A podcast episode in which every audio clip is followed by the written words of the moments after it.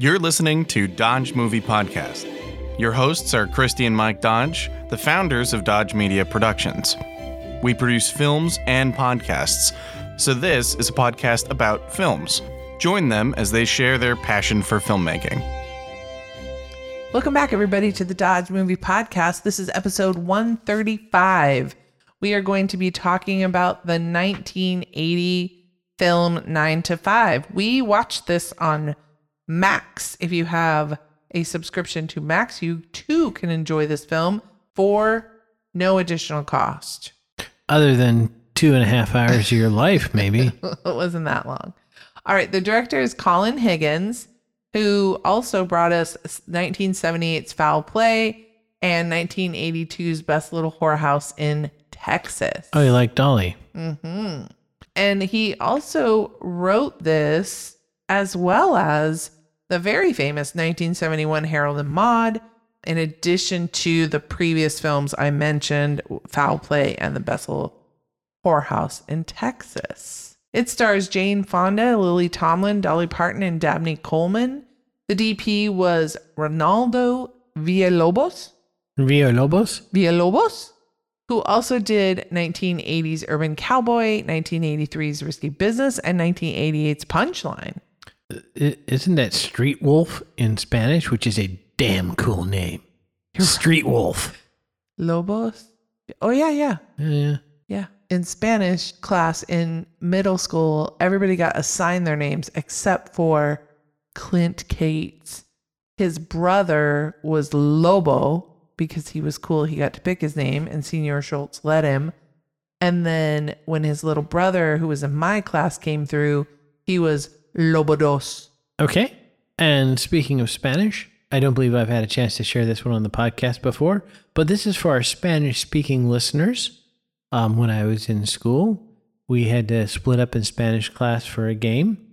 And my team's captain was the captain of the ball team, the quarterback.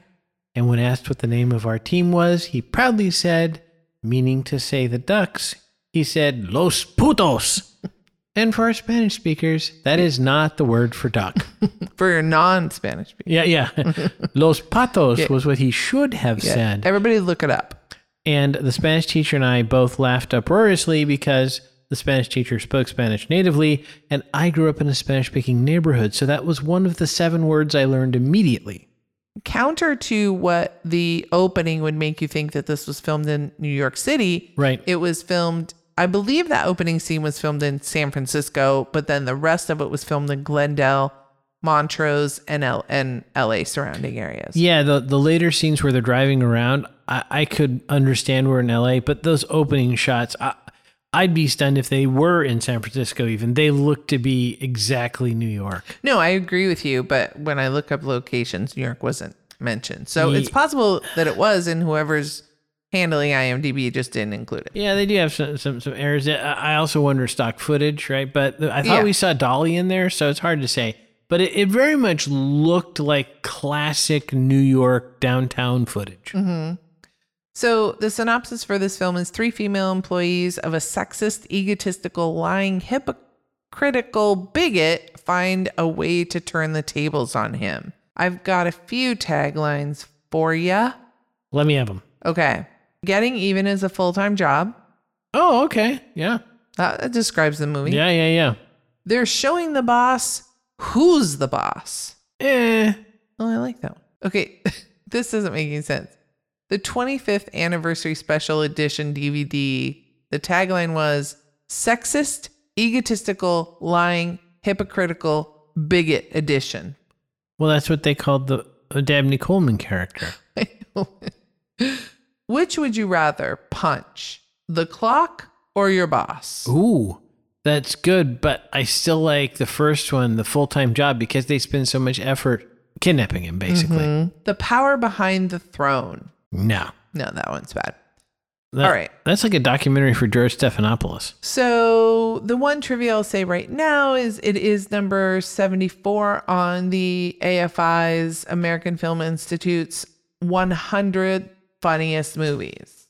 I do not believe that is even remotely true. I did remember it having a little bit more comedy. And I think So it reminded me of Tootsie in the sense that the film wasn't as funny as I remembered, it, it, it, meaning that I remember it as being a comedy, but it's really a drama with With some comedic moments. But Tootsie was funny. This film was like not funny at all. I don't think there's a single laugh in this film. Well, I think it's interesting because I mean, not to go down like a political rabbit hole, and I was thinking about this earlier, but I it it feels like it bears mentioning. This was this film came out in what did I say, 1980, right? Yeah. I meant to look up when the the ERA movement, I believe that was like 78, 79 maybe, where they were women were marching for equal rights. And so I think it's almost like we have to go back in time to watch this, but it's interesting because then we had the Me Too movement more recently. So I do think it is interesting. I mean, I think we've come a long way. Dabney Coleman's character, it, it wasn't like subtle harassment, it was just out and out harassment. Like he wasn't shy. Right. And, and I think, though, again, trying not to get too terribly political, but this actually does speak to this. Their solution to him being a jerk is to kill him. And I think there is a misandry that is fundamental to this film that I don't think is funny, but I think a lot of women in the United States right now think killing men is funny. Okay, I was highly distracted when we were watching this, but when Lily poisons him, that's an accident. And I thought they just wanted to take advantage of his wife being out of town. And so they kind of like kidnapped him to his own home. And I didn't feel that the intent was to kill him, it was to improve the situation, the environment at work, and have him be somewhere else while it's happening. So we very early on established Dolly says, I have a gun in my purse. Right. And then they each have very long dream sequences about killing him. Okay. So I think that's what they would. That's why I keep saying it because Right. I, I did watch some footage. There was there were more videos on interviews on this film than last week's film, and and Jane said that I can't remember where she was, but it was some corporate location. They went and they interviewed all these women. The Colin Higgins went with her and they put everybody in a circle and they said tell us tell us your stories. And so they all shared all of their stories about their bosses and what horrible things they had done. And then he said now what would you like to do? And jane said that what these women said were far worse than what went in the film. And so i do think that at that time once again that's why i have to say we have to keep going back to like 1978 1979 i think women probably were very frustrated and didn't want to kill all men, just wanted to kill their male bosses who were doing these horrible things to them. I think for the last 50 years, uh, women have felt that it was acceptable to promote the use of violence to redress their perceived injustices. And I think if you flipped, well, I'm not saying there were no injustices at all, but I'm saying even the slightest provocation, it's acceptable to hit a man. But if you flip that around, right? Right. And, and if if Dabney Coleman in the film had done any of the things to them that they do to him, it, it wouldn't have landed the same. That's all I'm saying is there's an asymmetry there. I don't know why. So I'm not saying you can't make the film. I'm not saying that women don't feel that way. Maybe they even have a reason to feel that way. I just don't find it funny. Right. So, but he he wasn't just I mean I don't want to start a fight here on the Right, right. podcast. It's the listeners But- love this. Yeah, let's hope. This will be our highly rated show. Yeah. Mike and Christy fight. Um, but he was even like in the opening, he was just rude to Lily. oh, Lily's character, He- he Violet. was- he, he was, was a fantastic jerk. yeah, he was just, you know, like, like demanding the coffee and taking like when he took credit for her idea. And she and he gave a promotion to an idiot who didn't deserve it. Right. I So had a he- boss who was a woman do that to me. Do I get to dream of killing her for that? Well, you do get to dream of it. Is it funny if I talk about here's how I'm going to kill her? I don't think so. I just don't think it's even remotely funny.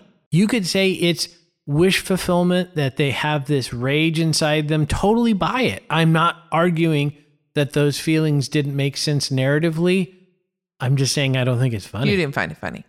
So each of their fantasies had animation, which I think for 1980 was kind of I made a note. How much did the Lily Tomlin animation sequence cost? Because Mm-hmm. that was a lot of cel drawn. That was hand drawn animation. Mm-hmm. And then there was some other special effect. Well, the uh, Dolly's. I, this isn't this. I don't think was difficult or expensive, but they would like hyper like um what's it called when they make it go faster. Yeah, well, Who were recording this at the end of a long day? motion. I don't know. Yeah, they sped up the the footage, and so it, it had different elements in for each of their fantasies. And I didn't remember them being as long as they were. Like I even found Yeah. myself like, okay, okay, we got it. Yeah, Act Two really drags, and I made a specific note that those dream sequences were way, and I used many A's, way too long. Yeah. Yeah, I would agree with you there. I thought one thing that was kind of funny because it's not so timely. Like last week, we were talking about what would early 20s kids kind of associate. And Yeah. the wife, when she brings the cruise ship, the trip that she wants her husband to go on, that she goes on alone, she says, Look, doesn't it just look like the love boat? Oh, that's great. I thought, Oh, that, that reference would get. Uh, okay, and I'm, I'm, I'm going to support that evidence because uh, it was probably more than 10, it was maybe 15 years ago. Um, we had an intern, and I made a comment that I was acting as Julie McCoy, cruise director, and she had no clue who I was talking about. None. I'm like, how do you not know who Julie McCoy is? She's on the Love Boat. Again, blink, blink. Yeah. Ay. You mean Rebecca Romijn? Yeah, that that show even was on at the time. It was a complete fail. Copy machine failure? Come on. Little cliche. It was cliche. I did make a note. Who in the art department managed to get it to misbehave like that? And were Xerox upset because they didn't want their product to look like it, it couldn't be operated? Speaking of Xerox, I'm going to bounce forward a little bit to sets. Did you notice that it was called the Xerox room? And I think if you had that job, you were called the Xerox girl. Yes. So it's very much Xerox is the Kleenex of Right. copy machines. And often in marketing, they use both of those as examples of people who didn't defend their brand, which to me deserves a throat punch. Anybody who talks about defending the brand, I actually think it's fantastic that we call it Xerox, even if it's a Canon, right? Right. But again, I don't think the 20 year olds call it a Xerox, anymore, If they even do Well, Yeah, do they even have? Yeah. yeah. Just email it to me. Yeah. I'm the fax and copy girl. Right. Now, you mentioned Doralee threatening. Now, she wasn't going to kill him. She just said, if you make one more pass at me, I will take that gun and change you from a rooster to a hen. which is a f- I guess okay that might be a funny line. That may be the, the the comedy line in the film. Yes and I think given what we've seen I certainly support her well, you know having very extreme feelings about fixing that. Cuz he is there there's a, a, a scene which I, I feel like she probably would have seen coming given their established relationship where he arranges his desk so he can push the the box of pencils over and she get bends down to get it. And we actually do have I made a note of this in cinematography there is a down blouse shot.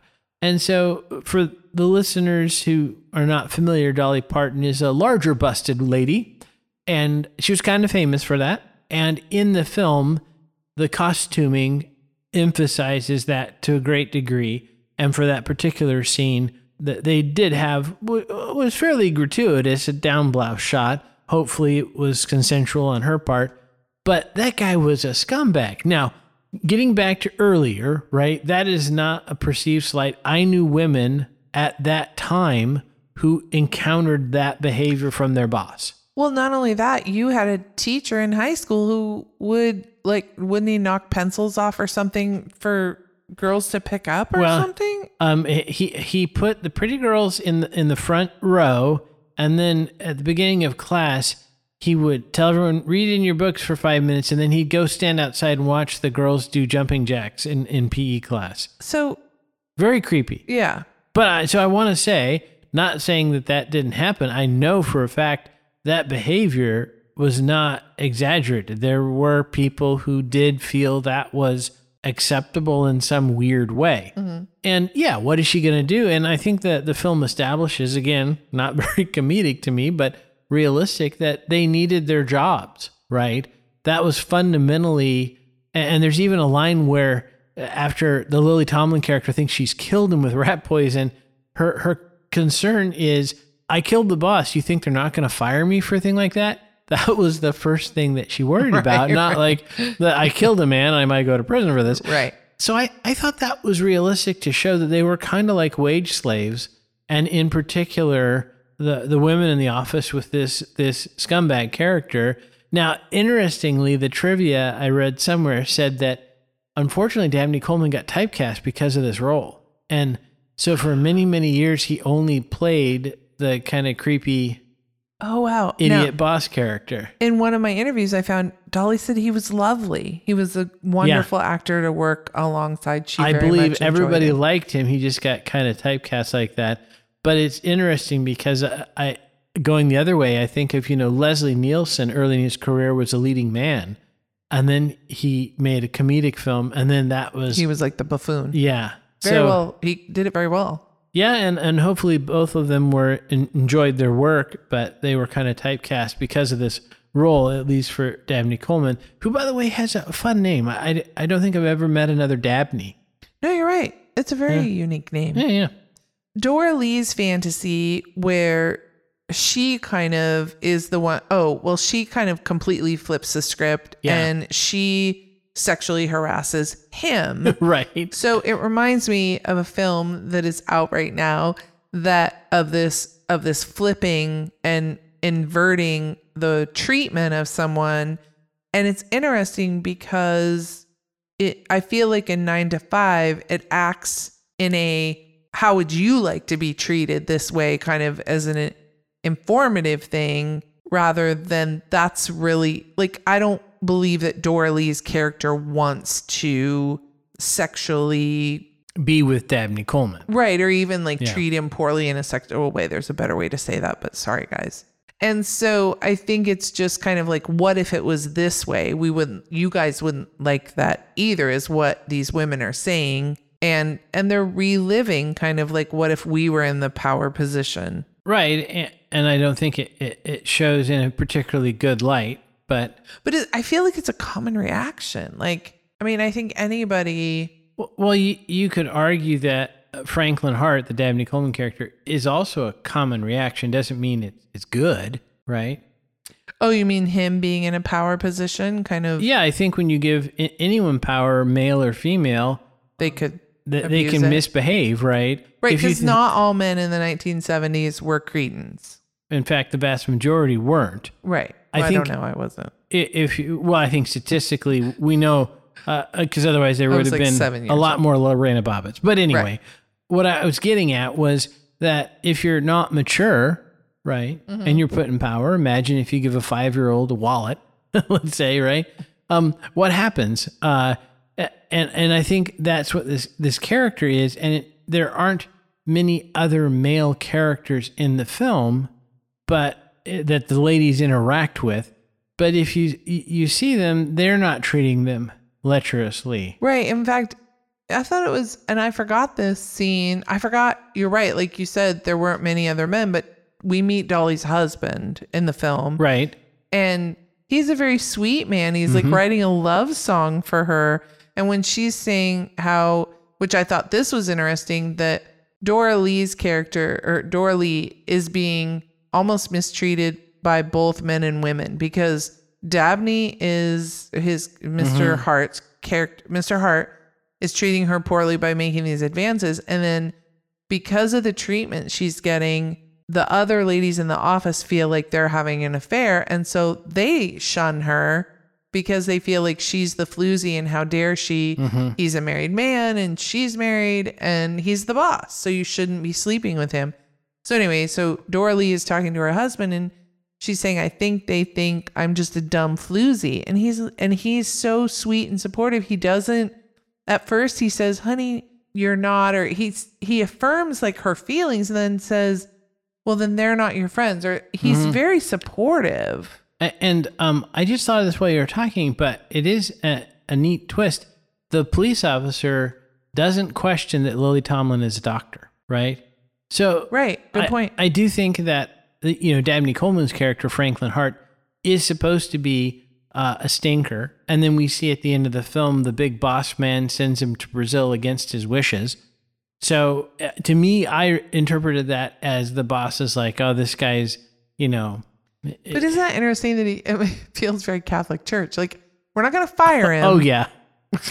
Let's just send him somewhere another else where he office. could be horrible. Right, right. We'll just shuffle him around a bit. Jeez. Yeah. Come on. Yeah. No. Okay, so moving on, I have a note that I wrote this when Jane Fonda was having her. Oh no, it wasn't her fantasy, but she did use a firearm in her fantasy. Poor firearm usage. yeah. When she has, Lil- er, when she grabs Dorothy's handgun, A snub nose revolver of some Judy. sort. Judy grabs Dorothy's handgun and closes her eyes while Mm-hmm. she shoots out the door of his office. into where her friends are and basically the, the open office area. Now, they did say that it was late in the day, but still very poor. Eddie the Eagle poor. would not approve. No, not good firearm usage. You should never close your eyes when shooting a Right. firearm. I would also um, say if you feel like you need to pack a revolver in your purse, then maybe take a second to think about why that is. I was a, I, I thought it was odd that Doralee was packing heat, and this was, and then she has a story about how she like accidentally shot something, and it, and it's like really poor gun safety. Yes, yes. Now, Doralee's character is from Texas. So Uh, well, I think she grew up with a firearm that her daddy gave her or something. Okay, uh, superfan Ernie and other Texas residents, please send in. Send um, in. How common are snub nosed revolvers in ladies' purses in, fire- Texas? In, yeah, in the workplace.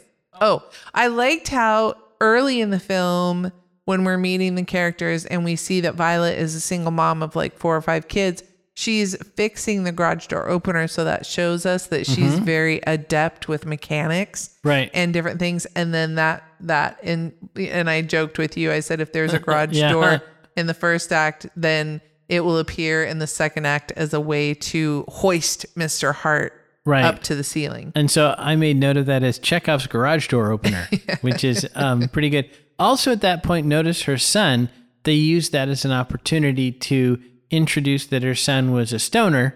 And so the joint comes in later in the film. So Which good is writing. interesting because she, for 1980, I feel like pot was not.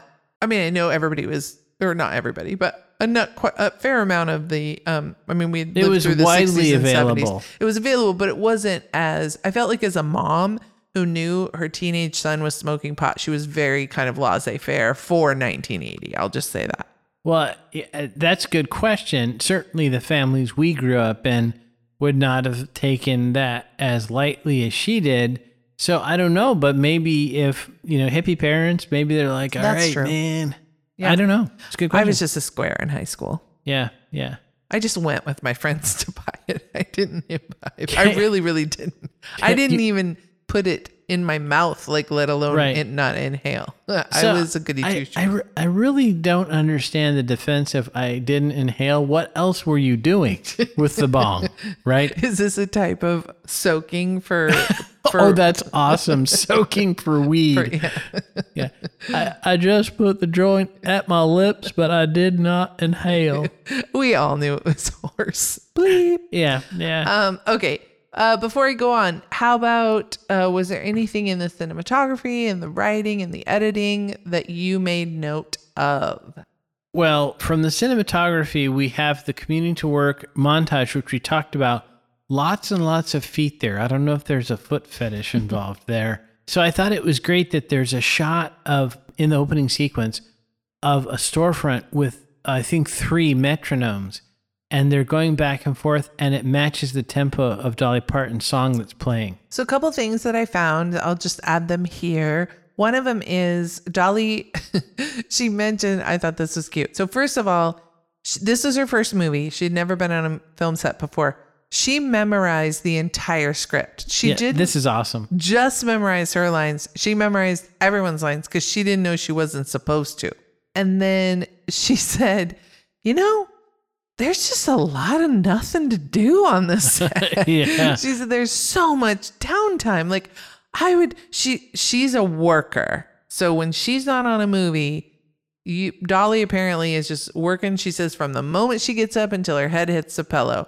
So for her, being on a movie set was, you could tell, frustrating. She goes, I read more books, I wrote so many songs, and she wrote the theme song. And so she just was on set. She told Jane, Jane asked her if she would be in this film, and she said, Yes, if I can write the theme song. And so Jane, of course, said yes. So she would be on set and she would just be watching and paying attention to everything and taking in the, the characters. And she had her long nails. And so she just kind of rubbed them up against one another. And she, to her, it sounded like the clicking clacketing of the typewriters. Right.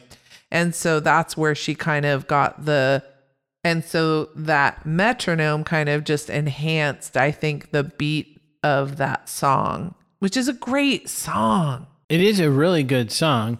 I, I but you mentioned the nails, and, and so as part of my notes, and I actually do a tiny bit of research after. Normally, by the way, for this is peek behind the curtain. Christy does tons of research before, during, and after the film. I generally don't. Um, I, I sit there, I crack wise, I make my notes, and at the end, I'm pretty much done.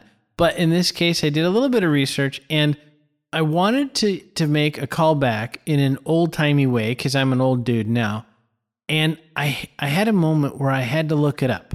What we would say in th- when this movie was made in 1980, we would have called those nails probably at least us boys Fu Manchu nails because there was a character called Doctor Fu Manchu or something. He was a villain, and I just had an instinct, and so I looked it up, and it turns out that character was written by a white guy and the actual Chinese folk don't really care for that characterization too much. So we probably shouldn't call them that. But I did make note of those super long nails. And my note, though, was how could you possibly type with those? But was that, and I have another note from the costume department, was that them, show don't tell, showing that she wasn't really expected to do her job? She's just there to sit still and look pretty. That may have been why she was hired, but I feel like Doralee, anybody who has those nails figures out how to get around them. Okay, fair. Uh, I remember people with nail long nails and like opening a soda with like a butter knife or a quarter or a spoon. Like, you know, you just you figure out. And so Yeah. I think she would have typed with the tips of them. I think she would have gotten her job done. She just figures out how to do them, or you don't have them because Right, if you can't, if you can't cook, if you can't eat, if you can't go to the bathroom, um, you Right. you get rid of them. Although now as I think about it, how did she get that the index in the guard for her revolver? well, but she um, figured it out. the other costuming note I have, which I really really like, so I wish I could find the um, head costume person from this film and and give him or her a good hearty handshake. Franklin Hart, played by Dabney Coleman, is obsessed with appearance, and they have this little thing that Roz, the office weenie, says like, I, you know, a, a clean workspace isn't efficient, or she has some sing-song thing about appearance, and then the first shot where we see Franklin Hart, one of his collars is popped out. Interesting. And when I in the first shot I saw it, I was like, oh, perhaps that was an accident, right? But it was throughout the entire scene. And I thought, oh, so brilliant that they show his hypocrisy with his clothing. yeah. Ah, I total hearty handshake to whoever's behind that. Good choice. Awesome. All right. Anything else before we move on? Uh, was there any head trauma in this film? There, there are two two moments I noted. One is when Doralee hogties Franklin during her dream sequence. I'm going to go ahead and say when she kind of pulls him down like a calf. He maybe hit his head on the way down, and then he definitely hits his head when he falls backward in his chair. That's the inciting incident for Lily Tomlin's character thinking she killed him, but he hits his head and he knocks himself out. Yeah. How about a smooch? I don't believe there was a. Smoochy, smoochy, smoochy. Doralee's husband and, and Doralee smooch early in the film. and Yes. it is tender. Yes, it is sweet. And then how about a driving review? All right, so there's a couple a couple things here. Early on, this is great filmmaking because when Violet, played by Lily Tomlin, gets home to find her ex-husband there delivering the divorce papers, they uh, do a two-shot. She's kind of at the base of the stairs and he's at the top. And when they cut to his view pointing down at her, behind her is a red 79 Fiat Spider 2000 convertible. It's the only car visible on the street in her background but it says midlife crisis. In 1980, there was probably no more midlife crisis-y car, right, than some little Italian convertible. And I'll be honest, I couldn't see the the hussy that it was his secretary that he ran away with in the car, but dialogue implies she's there. Yep. Then Violet is driving a light blue 69 Buick Skylark Custom, which I actually think is spot on for that character. It's an 11 year old car. It's huge, so she can pack all of her kids in it. She can put a garage door opener in it to, when she has to buy it at the hardware store. That is actually a pretty, I think, a pretty accurate car um, for her. And you can see that there's enough room in the trunk for a dead body, which is always important in a vehicle. Make sure you can carry around your dead bodies. But you, you see in several shots incredibly soft suspension, which again makes sense for a family car, right? They weren't really trying to drive at Le Mans. They were just carrying dead bodies around LA. There was a little bit of a continuity problem I had. There's a scene where I believe this is with the aforementioned dead body in the trunk. She's driving, and the exterior shots are of that Skylark making some pretty extreme turns. And the interiors, Lily Tomlin puts in maybe maybe 90 degrees of steering angle. And there's no way a 1969 Buick Skylarker is going to turn that hard with that little steering input. Well, it's funny you say that because there is a video that I will um, add to our show notes. Writing my note right now. At one point, they're the three of them in a car, and I'm pretty sure they're you know on a sound stage. And at what and you see the light kind of like move, and she breaks character, and she says, "Well, you got to tell me so that I can react." Right. And I think that that was that turn. And I think that they had trouble lining up those Yeah. things. So that's funny. So I don't know the specifics of that vehicle, but I think at that era, especially, consumer cars were about three, three and a half turns lock to lock. Mm-hmm. So she would have had to really, she would have had to cross over a little bit to get that much turn. Right. And my last note in automotive was Doralee drives this gold 76 Chevy LUV pickup, which is really just a rebadged Isuzu. She's from Texas. In 1980, I don't think she drives a pickup that small. If she drives a pickup, she's driving like a Ford Yep. or Dodge Power Wagon would be a really good choice. But Yeah. So that was, I thought that was a little odd choice. I'm not sure why they did that. Yeah. That was, those Maybe it was the only truck they could get. Should we go to the numbers? Let's go to the numbers. This film had a budget of $10 million. It made 103.3 million. Whoa, 10x. Yeah. It was a huge hit in 1980. I think, I'm sorry, I understand what you're saying, but I think it was like an anthem for a lot of people, kind of like, oh, shoot, my. My analogy would be funnier if I could remember what what was the Sally Field one for unions. Norma Rae. Yeah, Norma Rae was like that for the union workers, kind of. Except the union workers didn't try to kill people. Sorry, it's just a little dark. As a person who falls on the male end of their their firing Yeah. line, it's a little rough. It's it's rough. Okay. So adjusted for today, that would be like a movie making three hundred forty one point five. yeah, that's that's So- that's huge, huge uh, box office. Yeah. So this was huge. And I will say that there has been talks of a sequel even as of like five years ago.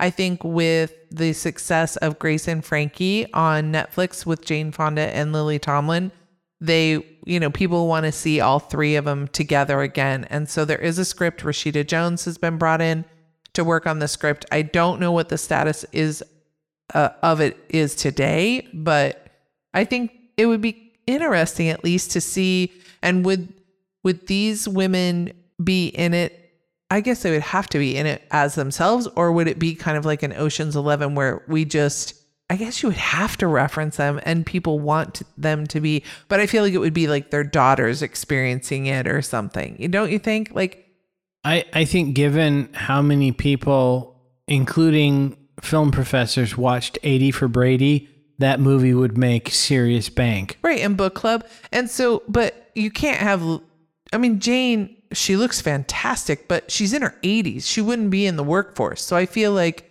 she would be mentoring maybe a younger set who are facing Right, but some uh, the problem is it's a different world. They they may face uh, some challenges that are similar, but I don't think most of the issues that they were dealing with, those characters were dealing with in 1980, are translate to the experience today, right? Uh, so it would be interesting to see that it can you get a script that makes sense of that. But again, I think from the business of show, it kind of doesn't matter, right? 80 for Brady was, was not up for a screenplay Oscar. It's just a film that they put people in that people like to watch, right? I I, I waxed philosophic about Men at Work, and that is also not, not Not a movie that considered like today. yeah. And, and so, is there a way to make a sequel? I don't think so. I don't see it, but I'd love to see them if they can pull it off. Go for it. I, yeah, I definitely would love to see those three together again. I, I don't know if I'd watch it, but I'm curious to see how they could How they like do how would you do that narrative, right? IMDb gives it a 6.9 out of 10. Rotten Tomato critics give it a 69%, while audiences liked it a little bit more at 74%. It did take an hour and 49 minutes for us to watch it. It's rated PG. It's labeled as a comedy. It is a 20th Century Fox. Sorry uh, for the listeners at home. I was vigorously shaking my head no to it being listed as a comedy. I don't think it's a comedy. Noted. It's a 20th Century Fox film. Dolly Parton was nominated for the song 9 to 5 for Oscar in 81 and a Golden Globe, and she won a Grammy for Best Song and Best for Performance that year. And she also won a People's Choice Award for Favorite Song. It was, I mean, to this day, you put it on and people, I feel,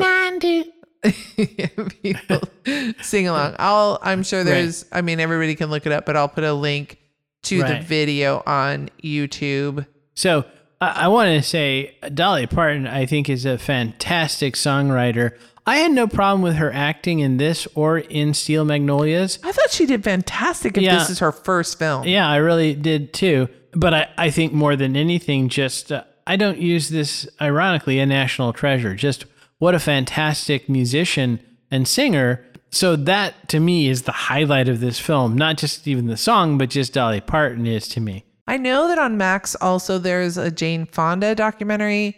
I will look up. There's a Dolly documentary that I watch. I think it's also oh, it's on Netflix. I think it's fantastic. It talks about all of her work with literacy in her state as well as others.